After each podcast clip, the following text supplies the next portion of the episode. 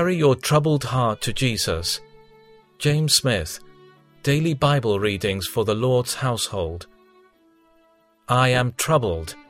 Psalm 38:6. This is very often the case with the believer.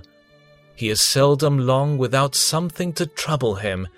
He has so much sin within him, so many foes without him, and such unexpected and difficult things in his path, that he is often agitated and distressed.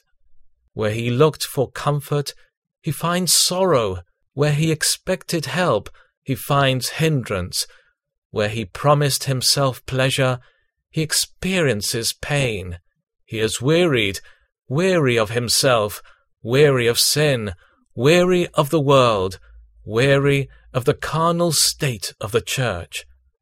But what a mercy it is for the troubled Christian that his Lord has experienced trouble as well as himself, so that he can sympathize with him. Jesus once said, "Now my soul is deeply troubled." He has a fellow feeling with us in all our troubles, and will first sanctify them, and then safely bring us out of them. Beloved, are you troubled today? Carry your troubled heart to Jesus. Pour it out before him. He can calm it, soothe it, and give it cheering repose. Take it to Jesus to sanctify it for you.